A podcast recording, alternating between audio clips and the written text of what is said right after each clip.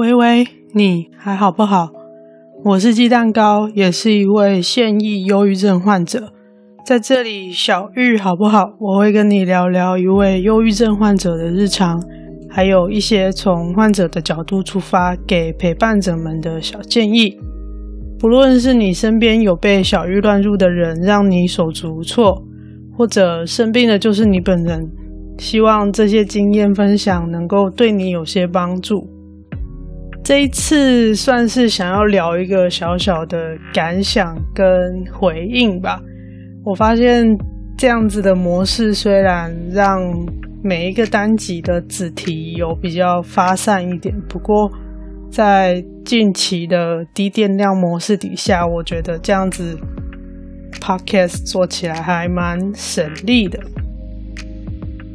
这一次我想聊聊一个个人对于究竟到什么程度才算得忧郁症的想法？这个灵感是来自录音的这一天，我听了怀哲的 Podcast 这个节目，他回应了观众的来信。那一集的标题是“精神疾病判断难题”，没被诊断出忧郁症，我的痛苦就不是痛苦？问号。S N R E P 五应该是 Send and Reply 的意思吧？收听的连接我会放在 Show Notes 里面，这是 Overcast 平台的收听连接。那你如果有习惯的收听平台，你可以去搜寻怀哲的 Podcast 节目，找到这一集。我建议你先去听怀哲的那一集，听听怀哲对那一位听众朋友的回应。再回来听我的想法，然后在这边也谢谢怀哲在这一集的节目提到我的节目，他说我这个节目让他这个非忧郁症患者可以更多的了解小郁患者的感受。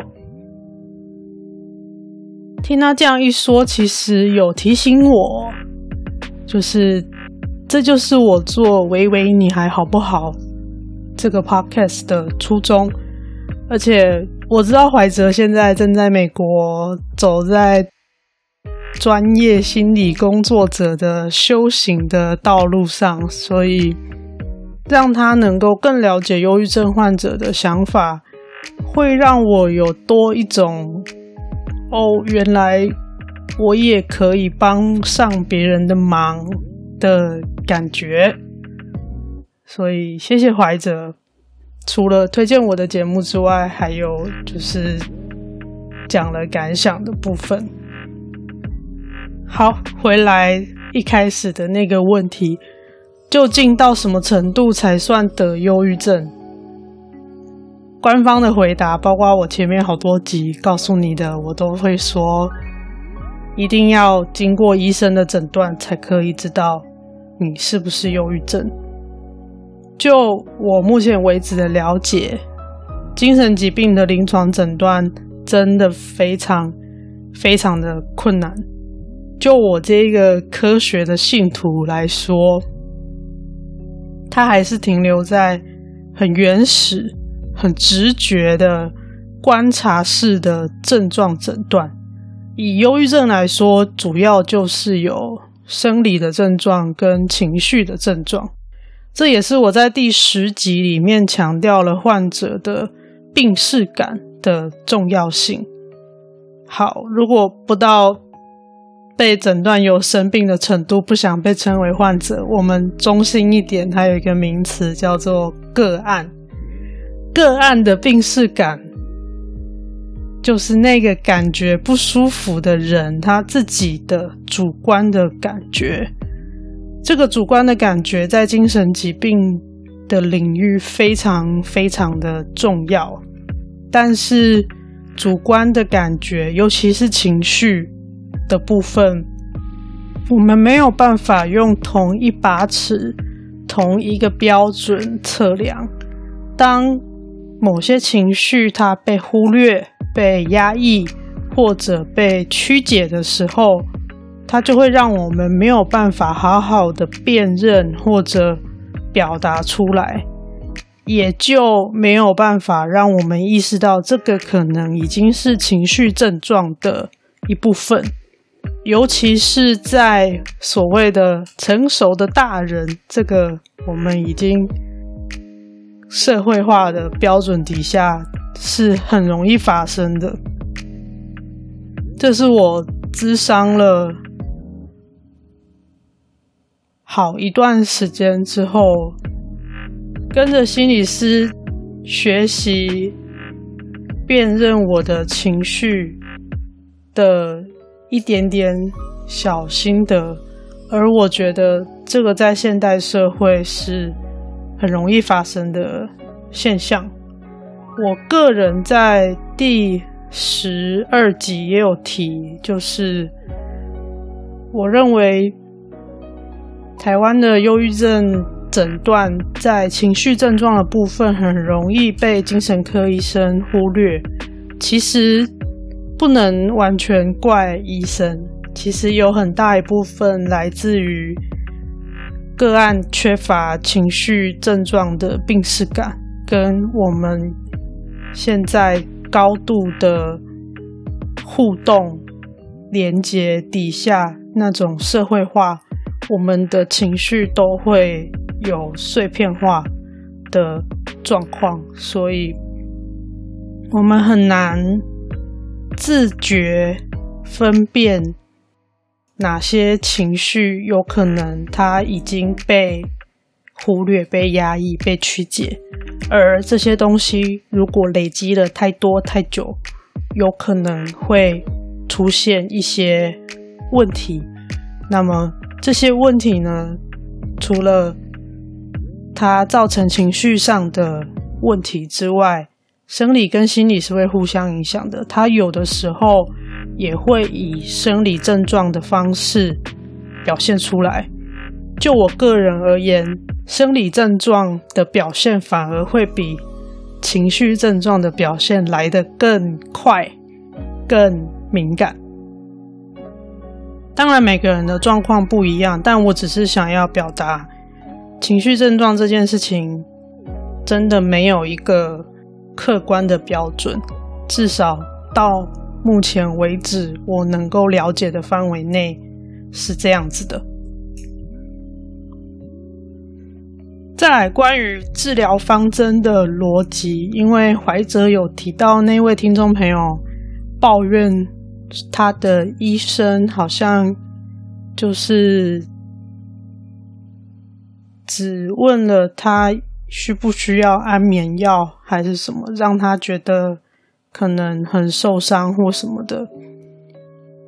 就我知道的部分，现在的精神科医生他们给药跟治疗的逻辑是会尽量优先解决生理症状，因为生理症状一般来说，就像我前面提到的，比情绪症状来的。容易被观察到，被个案自己感觉到。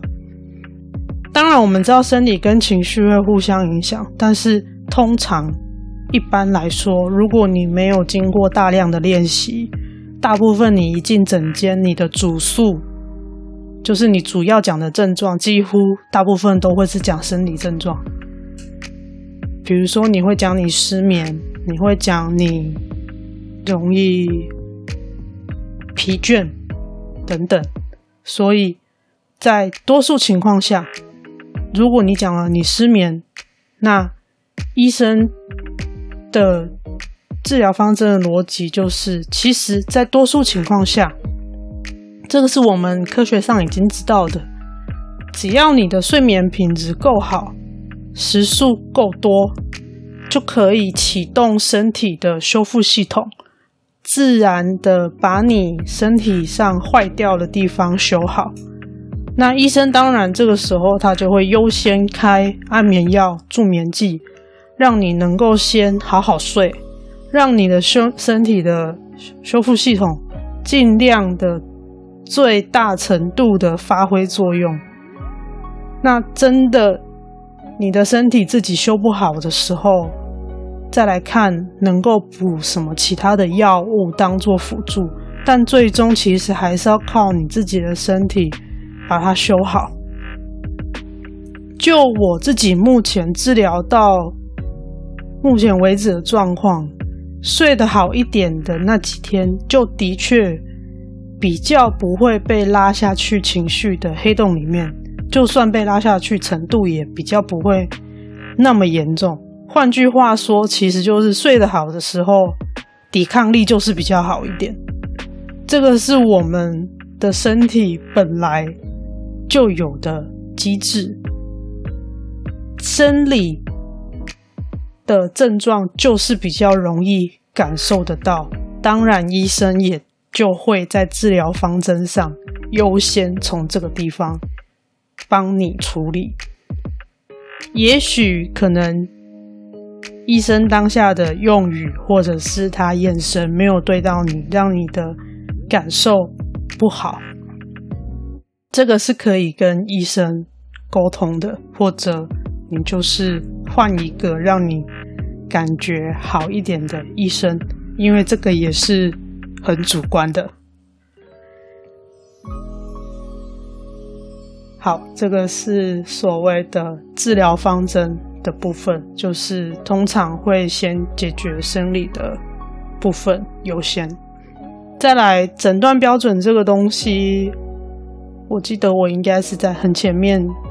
第一集、第二集之类的讲过，就是它是大量的观察跟统计出来的结果，它可以帮助所有相关的医师人员、研究人员，甚至患者个案，可以有一个标准去沟通，还有一个更直觉的去理解所谓的。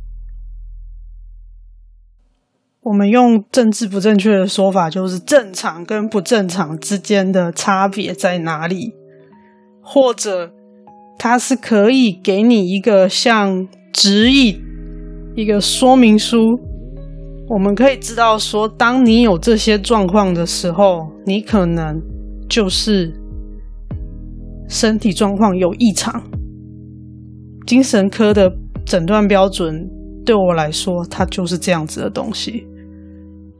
一般来说，精神科医生诊断你真的已经生病了，就是你主观的觉得所有的生理症状跟情绪症状已经影响到你平常生活的功能，超过至少两周以上。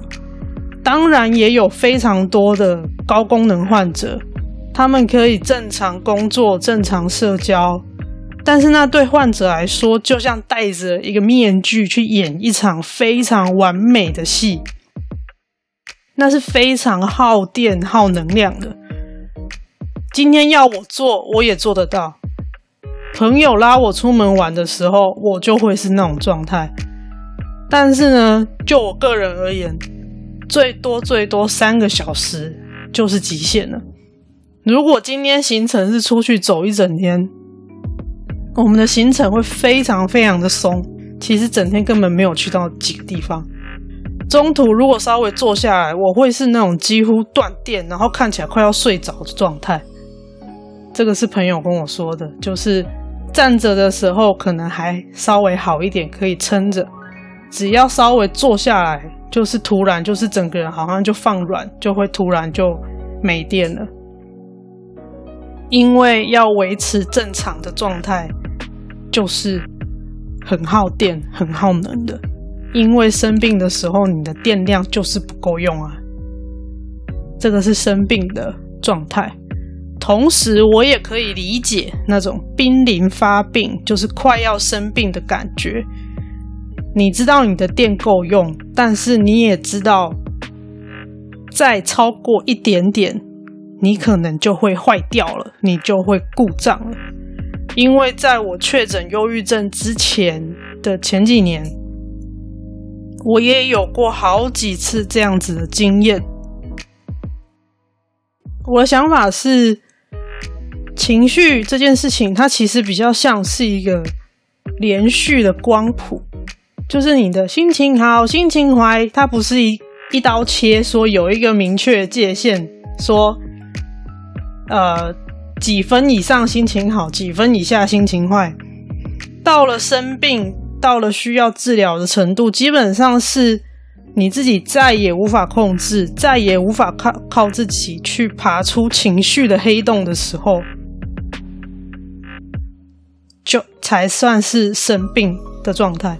但是，到底要让你在黑洞挣扎多久，爬不上来才算生病？我觉得这个是个人主观认定的。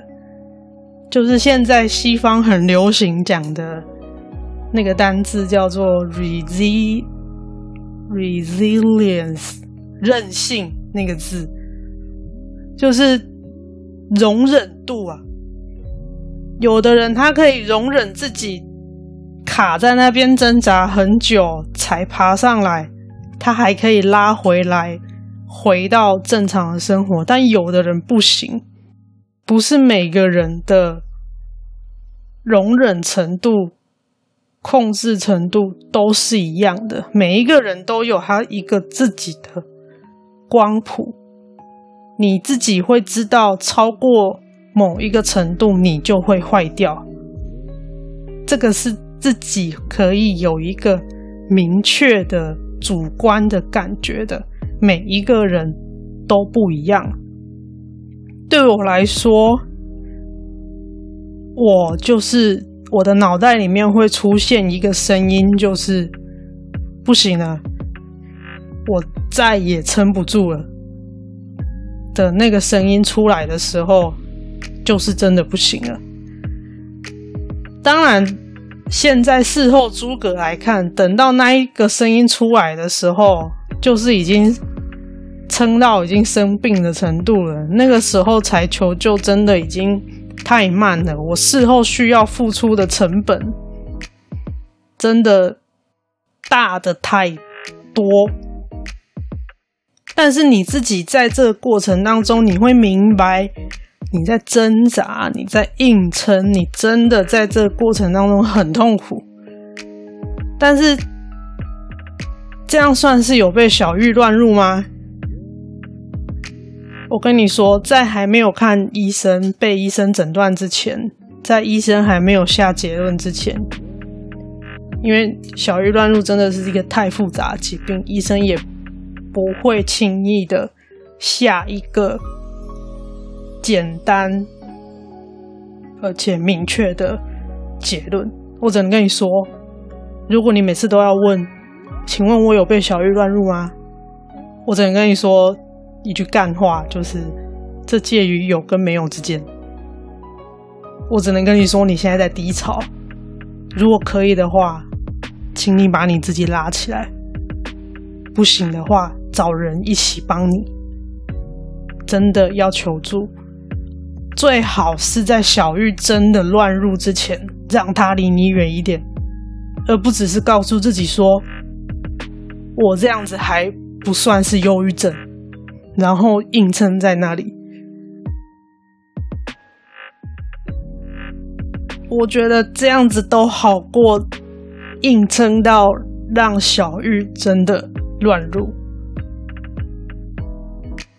这是我个人的小小的回应跟想法。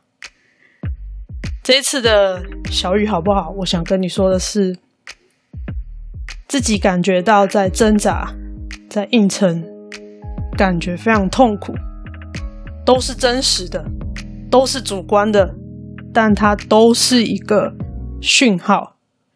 除了就医，除了向亲朋好友求助，这些感受也是在提醒你，你现在的生活已经有很多事情可能需要改变。没有人想要生病啊，不是吗？你已经有感觉不舒服了，就要赶快去调整。拖到变成生病，就真的太太晚了，好吗？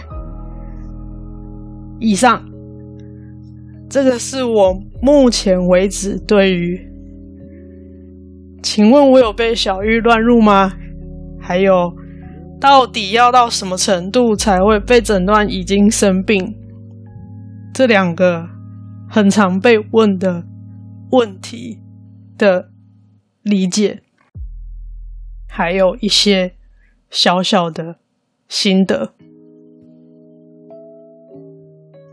First Story 是台湾本土新创 Podcast 品牌，拥有最为创作者着想的 Hosting 服务，流畅的操作界面，自动上架到主要播放平台，完整的数据分析节目成效。还有独家抖内功能，制作节目过程的任何大小问题，First Story 团队都会是你最坚强的后盾。现在加入 First Story Hosting，成为 Podcaster，输入鸡蛋糕专属代码 G Cake，G C A K E G Cake，就可以得到 First Story 给我们双方的第一笔启动金五十元哦。上网搜寻 First Story F I R S T O R Y。一起加入 Podcaster 的行列，说出你的专业、你的故事、你的日常吧。好的，这个节目是在 First Story 平台制作发布。Firstory App 可以针对每个单集按爱心留言，也可以私讯或语音留言给我哦。另外，这个节目还有 Facebook 粉丝页、Instagram 跟 Gmail 账号。连接我一样都会放在下面 show notes 节目笔记里面。有任何想法或建议，都可以留言、私讯或寄信给我。不论你在哪个平台收听，也都欢迎留言打星并分享给你的朋友。